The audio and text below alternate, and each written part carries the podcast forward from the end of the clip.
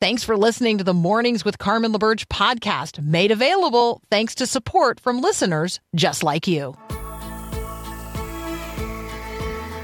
Helping you wake up, remembering this is our Father's world. This is Mornings with Carmen LaBerge on Faith Radio.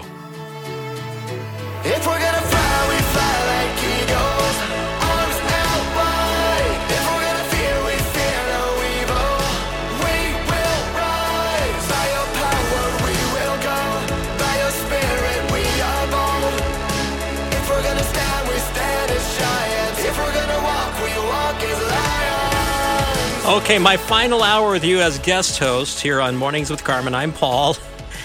Maybe after today, Ryan, they're kind of going to be happy about that after all the dad jokes we've been doing. Come on, Father's Day's a Sunday. Gotta. You only got one hour left, though, Paul. So don't leave anything in the tank. If you have any great ones you need to share, just do it. Don't feel bad about it.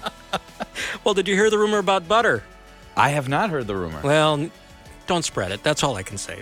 If I Great start to the hour. There we go. Hey, if you have a dad joke, feel free to share it with us on the text line 877-933-2484. I mean, how many uh, dad you you've been keeping count, haven't you? I think we're at at least eight or nine, if not maybe ten at this Not that- point. it's not I been think that we got a few more in us I too. Yeah. Well, I know Adam Holz when he joins us has a few. He's a dad jokester, big time, if I understand correctly. But we'll get to him in a bit. All right, the world of AI, because as we pray the news, there's been a lot of uh, talk about AI, a lot of concerns raised. As a matter of fact, now going across the pond, as they say, to uh, Europe, the uh, European Union taking the first major steps to regulate AI, uh, and something that I'm sure many countries are going to keep an eye on, maybe even do something similar. And there's been calls for that here in the U.S.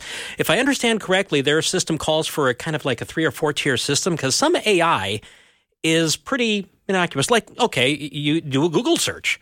We've all we all do that, or almost all of us do that. I mean, you know, we're kind of happy to be able to do that. Um, that's cool. I mean, there, there's a, the things that you know you're you're you're talking with a friend uh, about I don't know toasters, and all of a sudden, what comes up on your social media feeds? Ads for toasters. It's like really. So it's like they're listening. There's stuff like that, but also when you're getting into the world of Chat GT, uh, G, uh, yeah. Anyway, when you get into that, I mean that's a whole nother thing, and people are concerned about. So it'll be interesting how that happens. Now, some other interesting news on the AI front yesterday, no, two days ago, we talked with Heather Zeiger uh, about the chat sermon, uh, the chat GPT sermon that was actually generated, not just the sermon text, but they had an avatar up on the screen. This happened in Germany where a AI generated personality delivered a sermon and uh, you know had mixed uh, mixed response to that. Well, somebody else, and I saw the TikTok video about this. A guy asked AI to generate a sermon based on the Book of Revelation, to but also how AI could factor into the end times, and it did write a rather provocative sermon uh, where it could. It, it talks about the deceptions and such, and how AI could play into that. But then it did end out well. The sermon did, because it talked about how we as Christians are to trust in the Savior, because in the end, he, and it's like, wow, okay, fairly well written sermon there. And another one that this one excites me. Now, uh, Ryan, do you have any liking for the music of the Beatles? I mean, they're all right, but I wouldn't say I grew up listening to them a lot. So, You need help. yeah. That Yeah. was, yeah, there you go. yes. I know that one. You know that one. Okay, that's that's good. That's good. Anyway, there's a few songs, actually one song that was being worked on right before the Beatles broke up and they had a rough recording of it and anyway, long story short, using some AI voice uh, mimicking or anyway a, a voice generator, they were able to isolate John Lennon's singing and then recreate it through artificial intelligence. And coming up in uh, the we- in a few weeks here, Paul McCartney and you're gonna have John Lennon, and you're you're basically you're gonna have an unreleased Beatles song finally being released. Wow. That just sounds so cool. Yeah, almost unbelievable. And I would uh, like to hear what their thoughts are on that.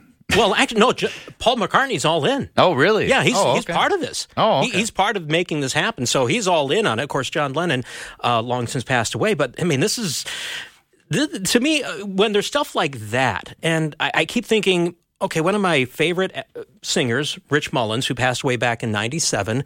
And there were some rough cuts of him working on a project that became known as the Jesus Re- record that other people finished.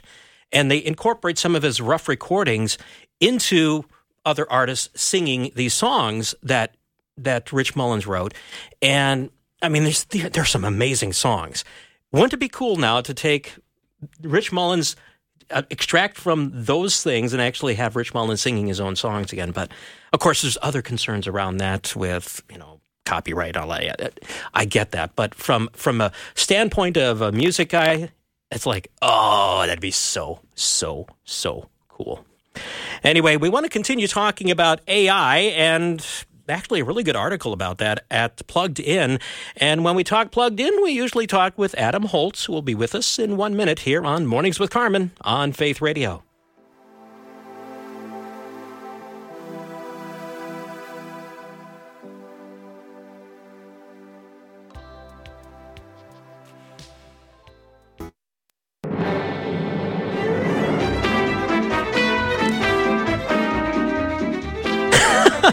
Okay, somebody texted in. Okay, they're called bad dad jokes for a reason. And yes, I'm missing Carmen.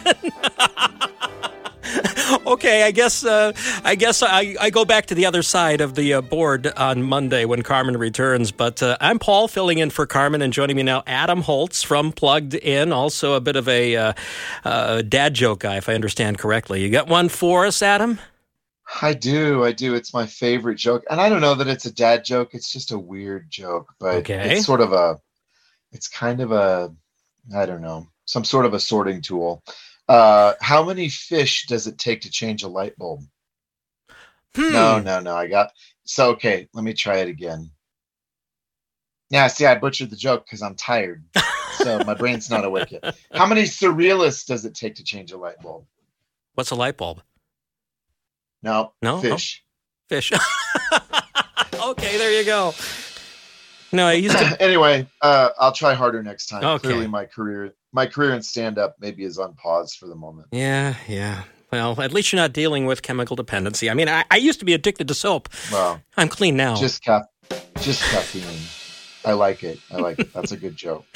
Anyway, okay, I was talking before the break here about AI, and okay, you have an article up about that um, at uh, Plugged In, or one of your your peop- one of your writers do, because we love our AI. I mean, okay, I like the fact I can Google search.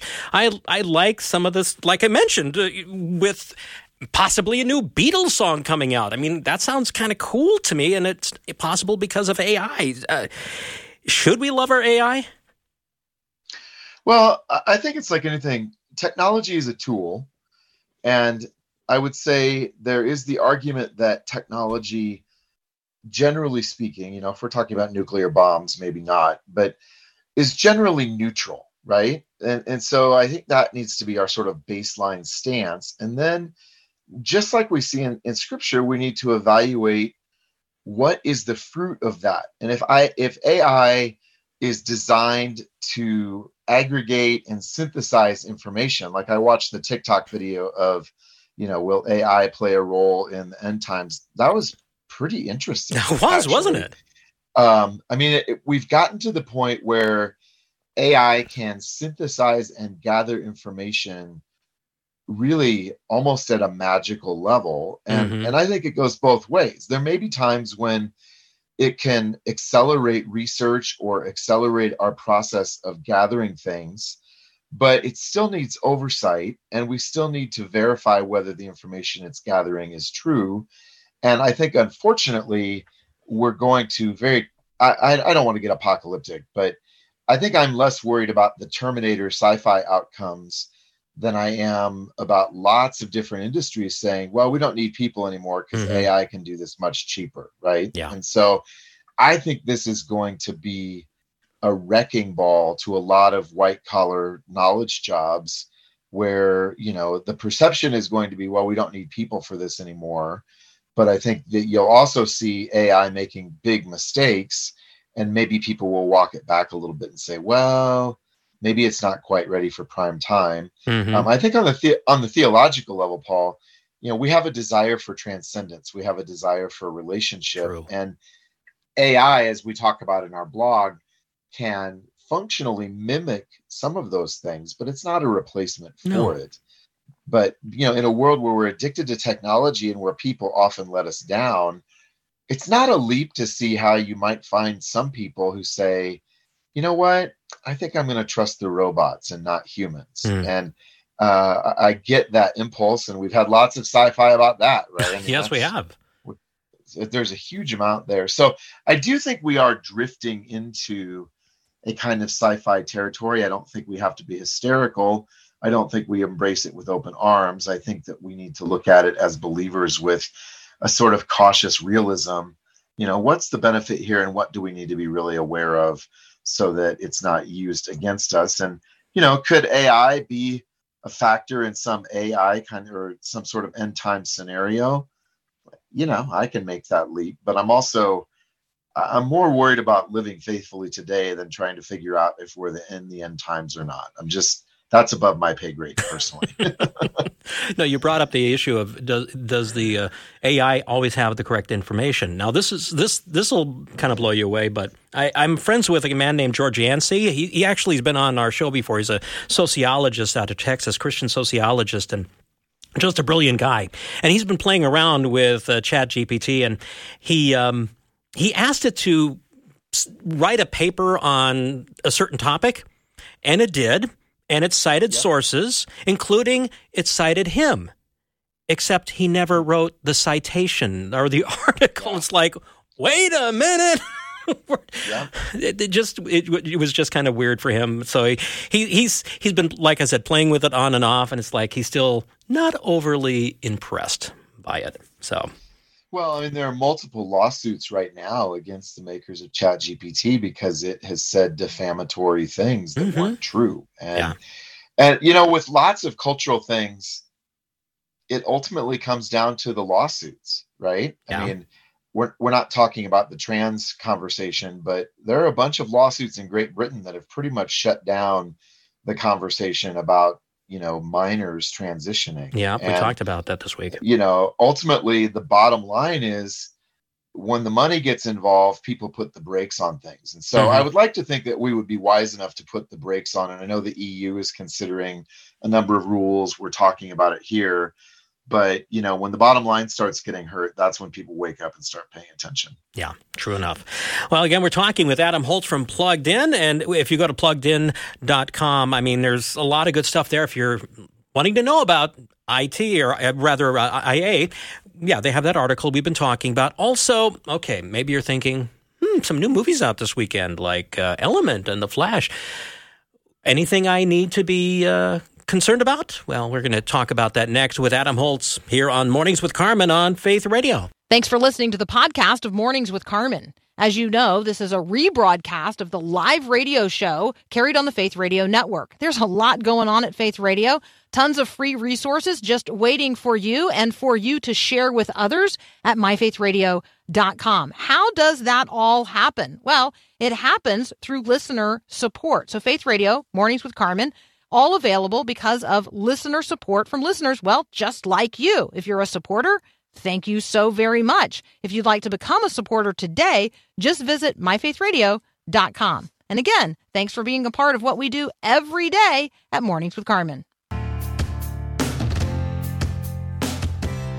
This is Mornings Without Carmen. One more time. Don't worry, Carmen back on Monday. She will not be telling dad jokes. Again, we're talking with Adam Holz from Plugged In. Adam, did you hear the one about the airplane? Or did, I don't know if I did or not, but I got one ready for you. well, if you didn't hear about the airplane, don't worry. It's probably over your head. Oh, well, Paul, do you know why Cinderella doesn't play soccer? Uh, no, why doesn't Cinderella play soccer? Because she's always running away from the, The ball. Oh, yes. Perfect for an entertainment guy to do. There you go. Right, right. So- There we go. Well, again, thanks for joining us uh, uh, as we look at entertainment. And okay, if you go to Plugged In, it's not just movie reviews or TV shows. You got mu- music videos, you got books and stuff up there, plus the blog. And speaking of books, um, American novelist Cormac McCarthy passed away, and um, he's been an interesting person. I've been told by many people, a lot of people of faith, you know, you should read his stuff because he has some interesting insights. Uh, tell us about Cormac. Well, he's a guy whose stories may be better known to some if you're not an avid reader because they've been made into movies. You know, we saw The Road with Viggo Mortensen um, and No Country for Old Men back in, I don't know, 2006 or 7, somewhere in that neck of the woods. He, I would say, has, for most of his career, had kind of a a hardcore nihilistic perspective. His stuff is pretty grim Mm-hmm. um, and and you know i think if there's a benefit in the nihilistic perspective it's you know being willing to look unflinchingly at suffering and call it for what it is. Yeah. now the downside is there's no hope there right? You know so you may get you may get truth telling on one level but you're not going to be left with anything that inspires you to press on through it. It might just make you you know think really grim thoughts.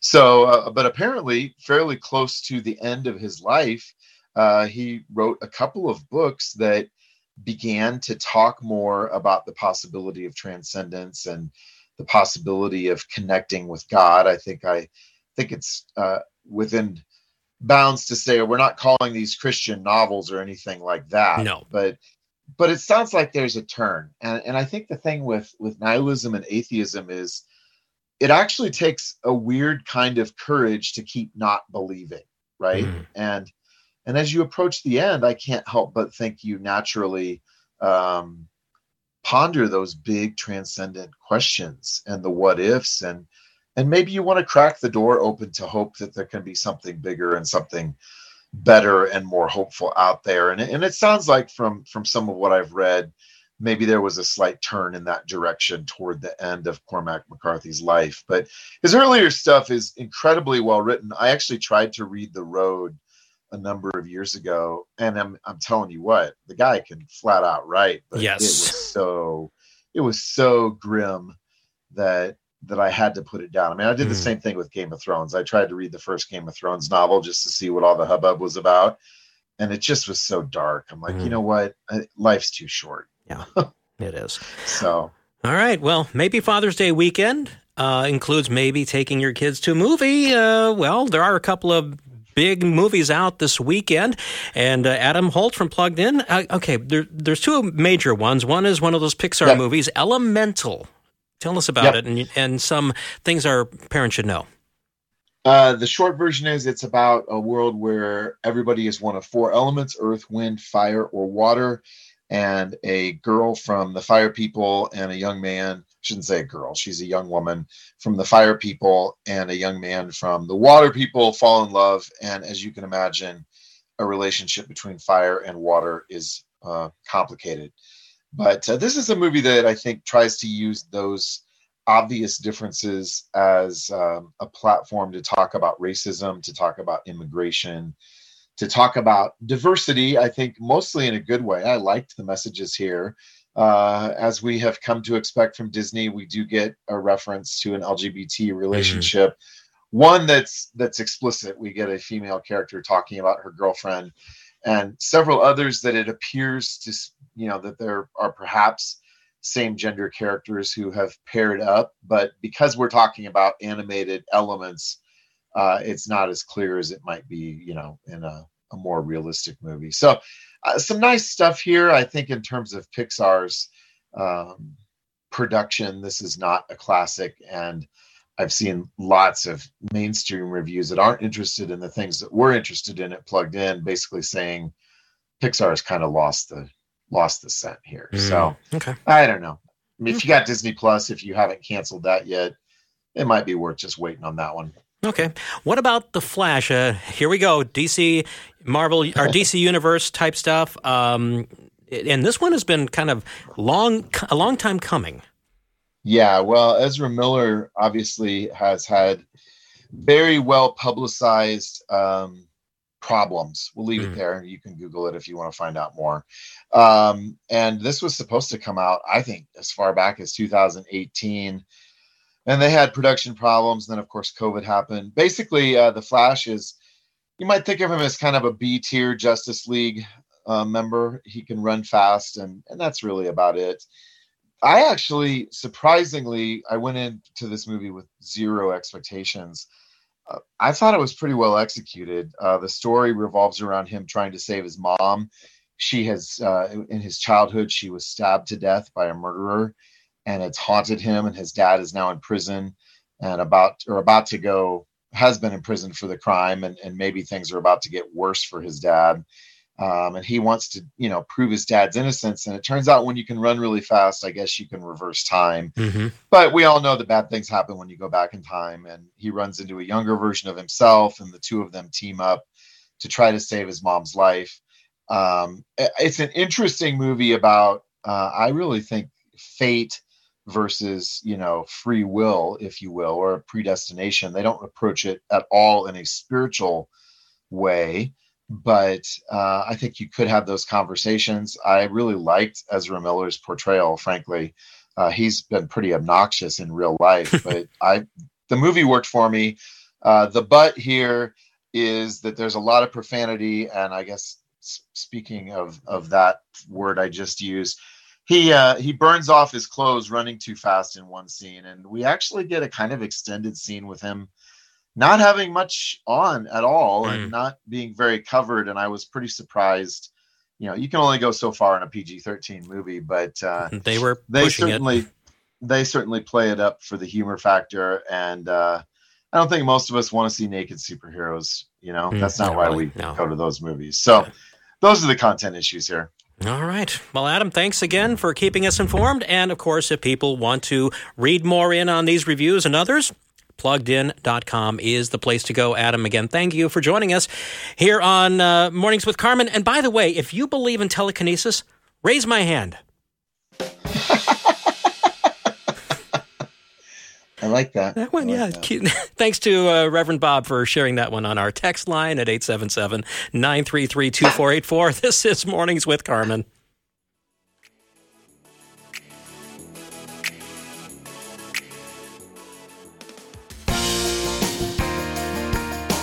This is Mornings with Carmen. I'm Paul filling in one more time. Carmen back on Monday. Of course, you can always listen to Mornings with Carmen on podcast as well. You can find that at myfaithradio.com on the Faith Radio app or wherever you get your podcast. You know, talking about podcasts, uh, Pew just put out some new research looking at the popularity and what are the most common types of podcasts that people really, really, really love. Well, believe it or not, true crime podcasts like Serial, maybe you've heard of that one. That's probably the most popular. 24% of people going to podcasts look for that. Uh, 10% politics and government, entertainment, pop culture and the arts. 9% self help and relationships. 8%. Yeah, there's a fair amount of people like sports, history, stuff like that, religion. You know, Mornings with Carmen, okay, there's one category that say multiple topics. I think that would be us because Mornings with Carmen, do we talk about politics and government? Yes. Entertainment, we just did that with uh, Adam Holz. Uh, relationships, yes, we do that. Money and finance on occasion, all this stuff.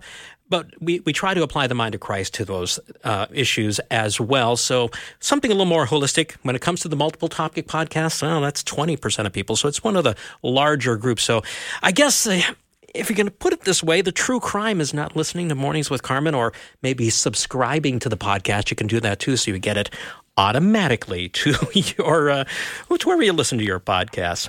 Well, coming up next here on uh, mornings with know, one of the reasons we like celebrating things like Mother's Day, as we did last month, or Father's Day, even with people who aren't our, you know, biological moms and dads, they mean a lot to us. Moms and dads, the, the mentoring, the guiding, the interplay between the different generations is so vital to us as humans. But why do we, we so often silo ourselves into our respective generations, especially in our churches? We want to talk about that in just a few moments with uh, Holly Allen. Holly is uh, one of the authors around a new book called Intergenerational Christian Formation.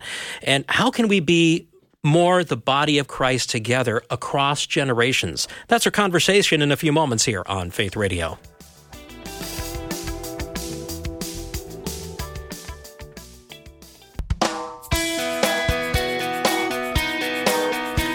Okay, has this happened in your church where you're in your Bible study in one room and then you hear a lot of loud noise down at the end of the hall from the youth room? It's like, really? I'm Paul.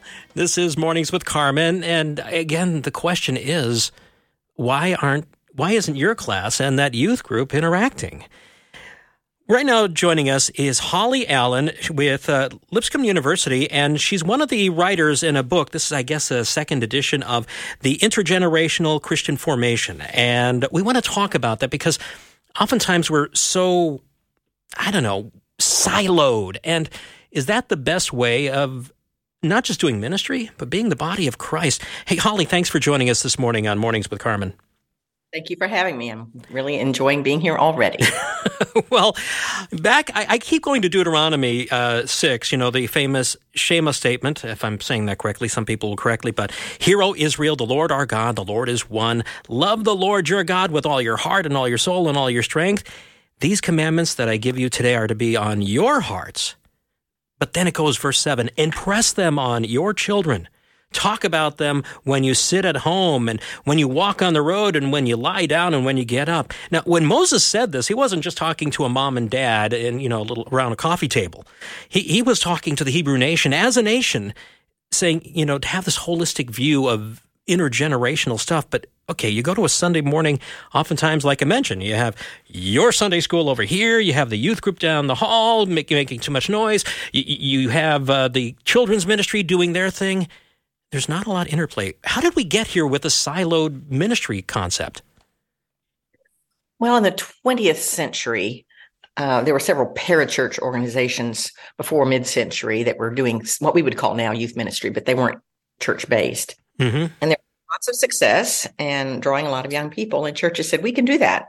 So probably the youth ministry move was first, saying we can meet their psychosocial needs, their you know social needs, their emotional needs, their spiritual needs, um, their questions, probably in a, a, separate setting, better than we're meeting would meet their needs with all of us together, and it was pretty successful. Um, probably in the seventies, youth ministry kind of came into its own, but then following that, the same reasoning, developmental, which is what do children need? Are we meeting their needs? We thought, well maybe we're not meeting their cognitive needs we're not meeting their developmental needs their physical needs their mm-hmm. movement various kinds of things. I was part of that in the 80s i began a children's church uh, where we were worshiping. I we brought the children out during the sermon time and i thought oh they can learn better uh, in a setting that's meant for them. I have repented of that, but it, it much more is going on when we worship together than three points and the poem at the, at the, end of the sermon. That they are, you know, really participating in a way that we hadn't really anticipated. I was looking at the cognitive piece and other developmental pieces more than I was the spiritual piece. So that was my reasoning at that time. Those were some of the reasons why we began to separate. And then we took that same developmental idea and said, well, what about you know, emerging adults or single adults or our senior adults. We need to have special things for them. I'm not trying to throw out all the special age and state programs, but we went too far. The pendulum just, you know, it has just swung too far and we separate. And being siloed is a really good word. If you think of the Midwest and where the silos reach up into the sky and they're separated out from everything else. Yes. I grew up on a farm, so I know all about silos. So that's not a problem. Again, Holly um, Allen is our guest right now as we're talking about intergenerational Christian formation. Now, a lot of churches will say, well, wait a minute, we have multiple generations in our church that's different from being intergenerational. So, what are you envisioning when you talk about helping us understand intergenerational? Probably two words will help us the most: mutuality and reciprocity. And we're we're looking for situations where all the generations can interact together uh, in a mutual way. Sometimes we have the children go to the front and sing a cute song and then they leave, and we think, "Oh, we're so intergenerational." But we're really just letting them have a part to be cute. We're not saying they have anything really spiritual to offer. Mm. And children do, youth do, our oldest, uh, of course, do. But we've not made a place for them to share mutually with us, with the understanding that you and I have something for each other, and which leans into reciprocity, the idea that our giftings are of equal weight and balance uh, not just cute and then send you away, but what do you have? What gifting do you have that will bless us, that will grow us up, that will make us more like Christ? We've assumed that adults have that and they teach children, but we really, it's spread across all the generations. So we're looking for ways that what children and youth and, you know, now Gen Z, our emerging adults and millennials and Xers and boomers and the older generations, what do they have all of them have that we can lean into and grow from. We can help grow each other up. We've just not had spaces and places for that, especially for our youngest and our teens. And I would say also the oldest. Hmm. We sometimes retire our older people and you know ask them to continue to give of course but otherwise you know sit down and sort of be quiet um, they have so much to offer and they want to give so hearing from and assuming that what we all have to give to each other is of equal weight and importance. Mm. You know, uh, Holly, as you're talking about this, uh, last month, Carmen had the opportunity to talk with Tim Elmore about cross generational um, interaction, especially in the workplace, diversity in the workplace. And he was really advocating the idea of two way mentoring because oftentimes we think, okay, I have a mentor in work. He's the senior, whatever. He's been there for years and he's helping the, the young up and comer who doesn't know anything to learn the ropes. And his says, no, he was saying, no, no, no, no. There's a lot of things this young person does know. This, this Gen Z, this uh, Gen, uh, you know, millennial that knows that the older person doesn't know, and and so they can have this cross pollination of wisdom shared back and forth. And this is what you're talking about in the Christian setting, correctly? Correct? I am. We call that co mentoring in our book. Uh, it's a word that Chap Clark uses, that it's not just mentoring in our usual understanding where the older person is mentoring a younger person and the younger person is you know has their cup out being filled. But he called it co-mentoring so that it's a back and forth. Yes that's a lovely way of saying this. Mm. again we're talking with holly allen and she's one of the writers of the book intergenerational christian formation. When we continue i'm hoping holly you can share a story about how this played out as a church. Should we say reoriented themselves to go back to being a a uh, a intergenerational congregation. That and more coming up as we continue here on Faith Radio. When Jesus teaches us to pray that God would forgive us as we forgive others, what does he mean? What does our forgiveness look like? And how ready are we to forgive or how fast are we to forgive? How many times do we forgive the same person for the same offense against us? Living out the life of forgiveness can only be done if we stand as forgiven people before the cross and the empty tomb of Jesus. In Jesus Christ, you are forgiven. As far as the east is from the west, so far has God removed your transgressions from you. That's grace. That's great. And God intends that we would extend to others a measure of what we have received. So, how has God forgiven you? How often? How many times for the same offense? Then who are you to hold someone else's sin against them when God in Christ doesn't hold our sins against us? Unforgiven and unforgiveness are literally no way to live. So join the forgiveness flow today. Ask God to forgive you and forgive others as you have been forgiven by grace. Praying together at myfaithradio.com. Becoming one body across generations within your congregation. That's what we're talking about now here on Faith Radio. I'm Paul filling in for Carmen, and we're talking with uh, Holly Allen from Lipscomb University and one of the authors on the book Intergenerational Christian Formation. I believe this is the second edition, but painting a vision for having that cross generation ministry and mentorship and just spiritual formation. I mean, becoming more like Christ, and we need each other for that. Now, Holly, you mentioned you used the phrase before age stage ministries. And it's not that you're getting rid of that because I, I, know there's a lot that we can get by being with peers like ours who are at for example in children's ministry being at the same developmental level and having the resources and, and the teaching focused around that. But you're not saying that's wrong. How do we still keep uh, those needs met the age stage needs met by, st- but still going more intergenerational.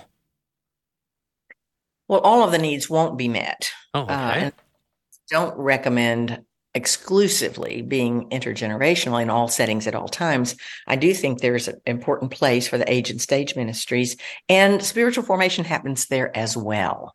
It's just that we miss some pieces of it. We don't hear the stories of those 10 years ahead of us, 20 years ahead, 30 years ahead. We need to be hearing the stories.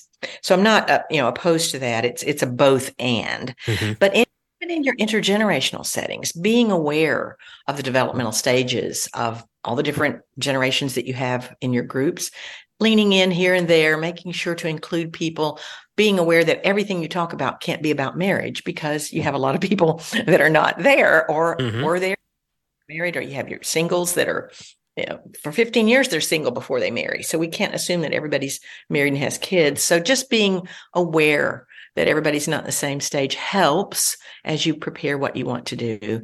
And then of course you must take into account that if you're going to have 3-year-olds, you can't have a long discourse on any biblical passage or if you have children up to age 10 doesn't mean you can't spend time in the word it's just it won't sound and look like what might happen on a sunday morning in a in a long um, adult bible study Mm. but just generally being aware is what i would say Okay. But we've overlooked what we all bring and that's what's been missing Hmm, that is, that is, and let's let's flesh that out because stories are sticky, and you and your church made this shift some years ago. Can you describe that shift, how it played out, and the fruit you saw? Oh, yes. This has changed my life. We were part of a church that um, was intentionally intergenerational. We didn't call it that at the time. We weren't really aware of that language, and actually, it wasn't being used. But we wanted all the generations to be together and we began to meet in small groups on Sunday evenings. Um, we were fairly small to start with, and we began growing. But every Sunday evening, uh, we met with our children and anyone else. We had a lot of singles in this church, a lot of singles again. And uh, just hurting, broken people. But we had, you know, everybody there in our small groups. And every week we asked kind of an icebreaker question, you know, what are you afraid of? Everybody in the room could say, my name is Holly and I'm afraid of dogs, or my name is Justin and I'm afraid of the dark. Um, and, you know, those don't have to be very deep, but sometimes over a period of weeks or months, uh, we began to know each other quite well. And you say, my name is Holly. And, and so the children and the teens and the adults began to know each other on a first name basis and hear our stories. And sometimes, you know, knowing somebody's favorite ice cream is not imperative, of course, for life. But then that leads to deeper things like the week that we talked about, what are you afraid of? Ministry had that time for the little boy who said, I'm afraid of the dark. A sixth grade girl came over and just talked to him, said that I was always afraid of the dark and I've been praying and God's been taking away my fear. One of the dads came over in the group. His dad, this little boy's dad was not there that night. And so another dad came over, put his arm around him, prayed for him. Hmm. And a college was a brand new Christian, looked up with kind of astonishing look on her face and said, I was reading in the Psalms this morning and I, I have a, a psalm for you.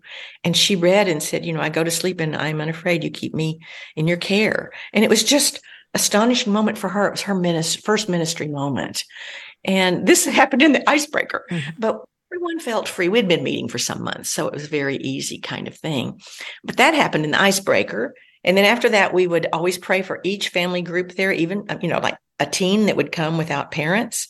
But every family group, we didn't do our, you know, like marriage counseling praying at that time. You know, that's not when that happened. But every week, something's happening uh, in every family, uh, just, you know, trying to get everybody together for dinner. So we'd, we'd pray for everyone every week in groups. And children began to learn something I had never seen before in my children's ministry work in my children's church. They began to pray with and for their parents and other adults. The teens also began to pray with and for their parents and other adults. And the children and the teens and all of us learned to minister to each other in ways that we hadn't known how to do before. It was an astonishing four years that we spent with this church. We, um, it, it we just learned about each other. We lived into each other's lives. It blessed us astonishingly. And those relationships just impacted my children. They began to hear stories of people in their 20s and 30s and 40s and they became real people to them not just wah wah wah you know the charlie brown thing where adults are talking way above your head. They became real people. And my daughter said many years later they were my friends not just my parents friends And it changed all of us. It didn't just change the children and the teens. It changed all of us.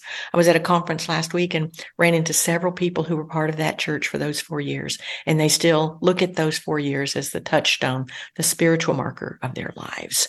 And everywhere they go, they want to take that forward. So it, it was, it, it led me to change my career. It led me to this passionate interest in bringing um, the generations together. Uh, so it was a work of God among us, but in me and in, I think it was a work he was doing in lots of places. It's just that he kept calling people into it. And I was one of the ones who said, I would like to do that.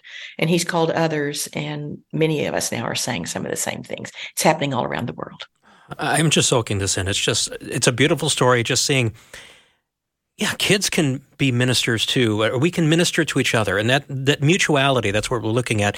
Okay, we're t- we're talking with Holly Allen again, one of the authors behind the book Intergenerational Christian Formation. Now, to be honest, the book is aimed primarily at ministry leaders.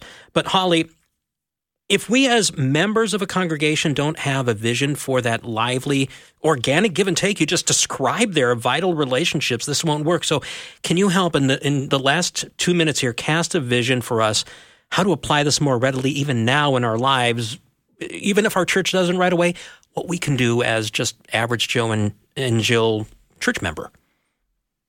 Well, you hear mentoring a lot, but is if we as older people would look at people 10 or 20 years younger than we are and just lean into their lives, ask how they are doing.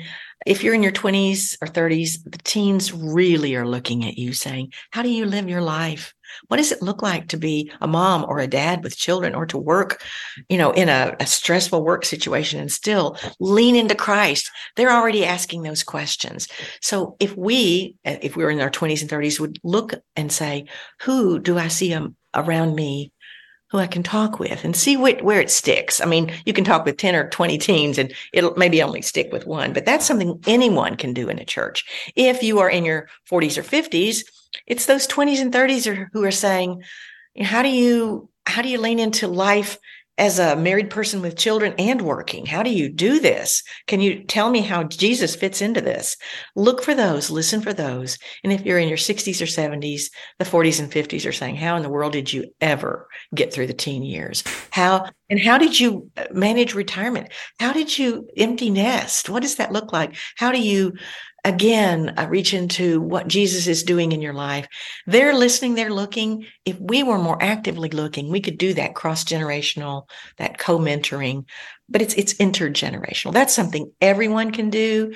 If you host a, ho- a small group in your home, invite the children to come, mm-hmm. and the mm-hmm. parents. Oh, this is our free time. This is what we know.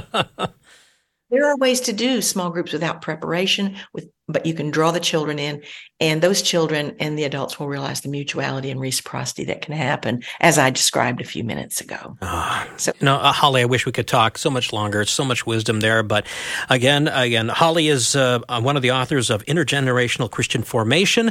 Uh, i'm sure you can find that at amazon and such but again holly thank you again for joining us and casting this vision of again this cross-pollination cross-generational um, model of having church life together. So beautiful.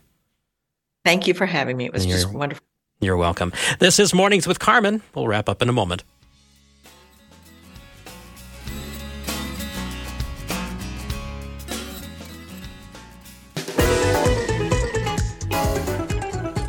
Okay, one more. one more dad joke before we get out of here. Okay, Ryan, I, I just ordered a chicken and an egg on Amazon. Yeah? I'll let you know. You did get that one, I hope, right? Yeah, yeah. Which yeah. comes from yeah. yeah. There we go. well, I hope you have a great Father's Day weekend, and above all, remember to honor our Heavenly Father together. Um, again, thank you for listening. Remember all the co- podcasts here at Faith Radio available at myfaithradio.com, whether it be Mornings with Carmen, Susie Larson Live, Afternoons with Bill, and do subscribe to them. And uh, again, have a great weekend. Carmen's back on Monday here on Faith Radio.